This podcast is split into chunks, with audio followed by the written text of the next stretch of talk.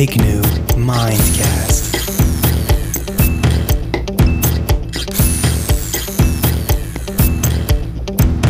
Witamy naszych słuchaczy. Jak to brzmi radiowo. Witajcie w kolejnym odcinku Mindcast. Tak. Dzisiaj jesteśmy w trochę innym miejscu niż w naszej sali prób. Znajdujemy się w domu Janka, który akurat tak się składa, że to jest garaż? W sumie tak. No, taka część chyba raczej garażowa, m- mniej domowo-użytkowa. Jest tutaj dużo narzędzi, jest tutaj e, dużo różnych ustrojstw, których nie wiem do końca jak się używa. E, jest tu dużo też plakatów Ignu przy okazji i naszych płyt, ale to tam. Dobra, Janeczku, powiedz nam o co chodzi tutaj? Dlaczego, dlaczego, dlaczego warsztat? Chodzi o gitary. gitary przede wszystkim, ale nie tylko, bo też e, moja mama dużo maluje, dużo postarza rzeczy i zajmuje się też dekupażem, więc w zasadzie to też jest przestrzeń do pracowania dla niej. Dlaczego warsztat gitarowy? Kiedyś pamiętam jak chodziliśmy razem do świętej pamięci pana Bogusława Poniatowskiego. Zanosiliśmy mu gitary. No i to było super. Nie wiem, nie wiem jak ty, ale dla mnie to zawsze była wy- wyprawa po prostu tak jakby... No, gdyby to był przedmiot w szkole, to byłby ulubiony i zawsze bym się rajcował, jakbyśmy mieli iść na tą lekcję. Nie wiem, tam...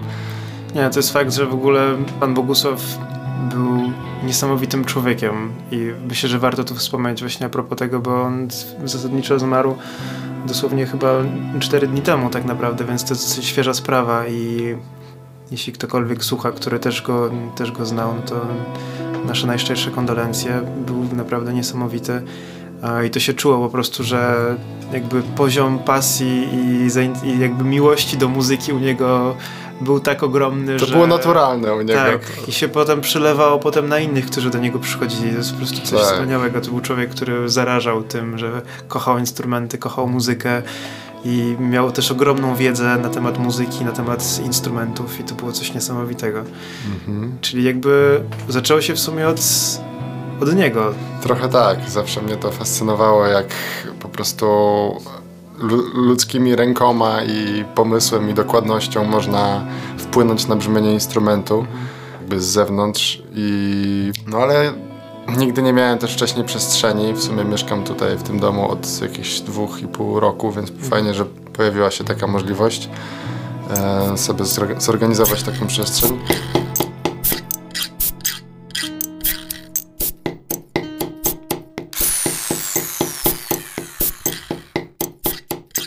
Sumie zaczęło się od tego, że jakiś czas temu kupiliśmy właśnie z mamą zestawy e, Do It Yourself od Harley Benton. Jest, Złożyłem dwa basy, moja mama je pomalowała. Plan był taki, że chcemy otworzyć biznes.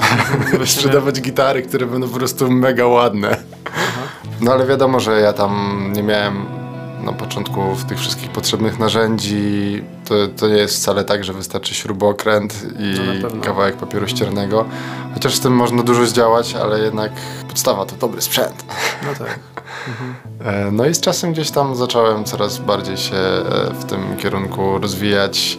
U znajomych znalazłem jakiś czas temu e, stary korpus od Defila, Defil Jazz, taki był model z powycinanymi F-kami, więc przypomina skrzypce.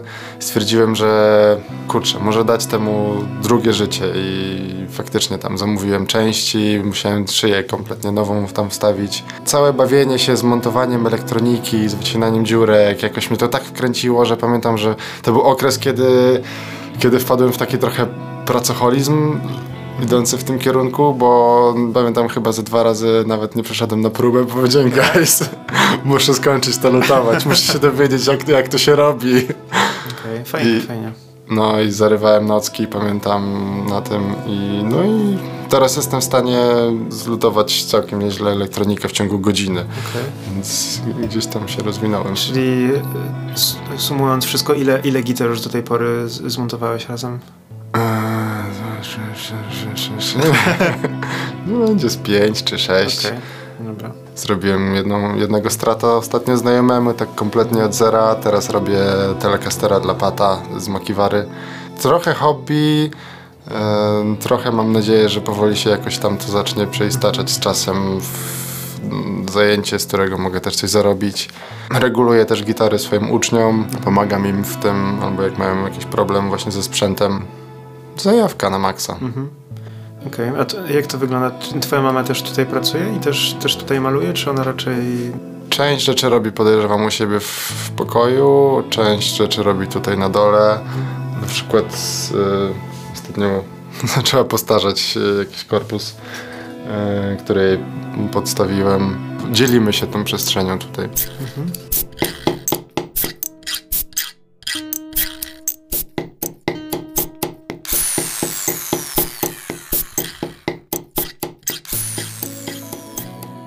Powiedz mi, myślałeś o warsztatach lutniczych, albo studiach lutniczych, albo czymkolwiek? Jakiejś próbie poszerzania wiedzy lutniczej? Mm, wiesz co? Ja tak Jest coś takiego w ogóle? Bo ja się Myślę, tak że jak- wiesz, nie wiem sobie sam. jakbym chciał, to pewnie mógłbym pójść do paru miejsc i po prostu się starać zakumplować z kimś i nie wiem, podsz- podszkalać się w ten sposób. Ale wszystko jest dzisiaj na YouTubie. Wszystko. No jest, tak. Wszystko, więc to jest kwestia po prostu obejrzenia x godzin tego, co cię mega interesuje i robienia wszystkiego, żeby tą wiedzę z, jakby z tego, z tego ekranu przełożyć później na praktykę, nie? No i ćwiczyć jeszcze przy okazji, czyli po prostu tworzyć cały czas, No, budować, robić. jak dla mnie naj, najbardziej takie zadowalające jest, że mogę coś zrobić na przykład dla znajomych, tak? Aż to, że ty mi też zaufałeś na przykład z tym e, z tym pickguardem do twojego basu, nie? To jest No tak. takie, a, jej, mogę, mogę zrobić coś dla znajomych. No ale fajnie, fajnie to wyszło. Okej, czy myślisz, że w przyszłości widzisz, czyli widzisz siebie jako lutnika potencjalnie? Widzisz poszerzony warsztat i możliwość już szlifowania drewna w- we własnym zakresie, kupowania po prostu Maszyn za x, e, no, za grube tysiące, będę grał na jakimś starym stracie i e, tak. Chciałbym, żeby to równolegle szło też rozwój tego z rozwojem muzycznym, nie? Jednak staram się też ćwiczyć tutaj, w, też w tej samej przestrzeni. Mam wzmacniacz, więc podłączam się też tutaj i sobie gram coś. Czy myślisz, że chciałbyś kiedyś na przykład w przyszłości poszerzyć swoją działalność na inne instrumenty strunowe na przykład? Czy na przykład skrzypce? Widzisz się w tworzeniu skrzypiec, czy nie bardzo? Tak, gdzieś tam, gdzieś tam daleko z tyłu głowy też wiem, no moja dziewczyna jest skrzypaczką, Aha. więc też mam z tymi skrzypcami cały czas jakieś coś, coś do czynienia, chociaż wiem, że to jest o wiele bardziej delikatna sprawa. No, To jest trochę jak z tymi strunami, jak mówiliśmy o tym, że struny do skrzypiec w sumie kosztują dwa razy więcej niż struny do basu. tak, a strony do basu kosztują dwa razy więcej Tak. niż strony do gitary. Jak, skąd się to bierze? Przecież skrzypce są takim małym instrumentem. Wydawałoby się, że te struny też przecież powinny być i mniejsze, i mniej wymagające, ale się okazuje, że nie, że właśnie... Jednak nie, właśnie ten diabeł tkwi w szczegółach. Czy są jacyś e, lutnicy poza Panem Bogusławem Świętej Pamięci, którzy Cię inspirują albo których, nie wiem, masz na szczególnym względzie, czy raczej nie bardzo? Z polskich na pewno byłoby to Push Guitars. Piotrek? Chyba Piotrek Push robi świetne, piękne gitary. Głównie tele, z tego co ostatnio widziałem. Świetne rzeczy. Mm, Polecam sobie obczaić jego stronę na, na fejsie. Push Guitars. Czy inspirują? Wszystko inspiruje chyba dookoła. Instagram jest tego pełen. No jest pełen. Wystarczy wpisać e, custom gitar i pff, cały dzień możesz oglądać.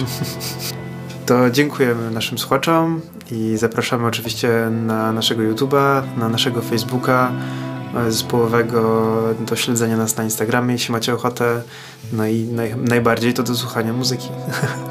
Tak, też zapraszam wszystkich słuchaczy, którzy mają jakiś problem z gitarą, tutaj do mnie do kobyłki. Wszystkich znajomych, którzy by chcieli, żeby im coś wyregulować. Albo do Warszawy też. Albo do Warszawy. Też może być na salkę. Dzięki. Dzięki. Mindcast.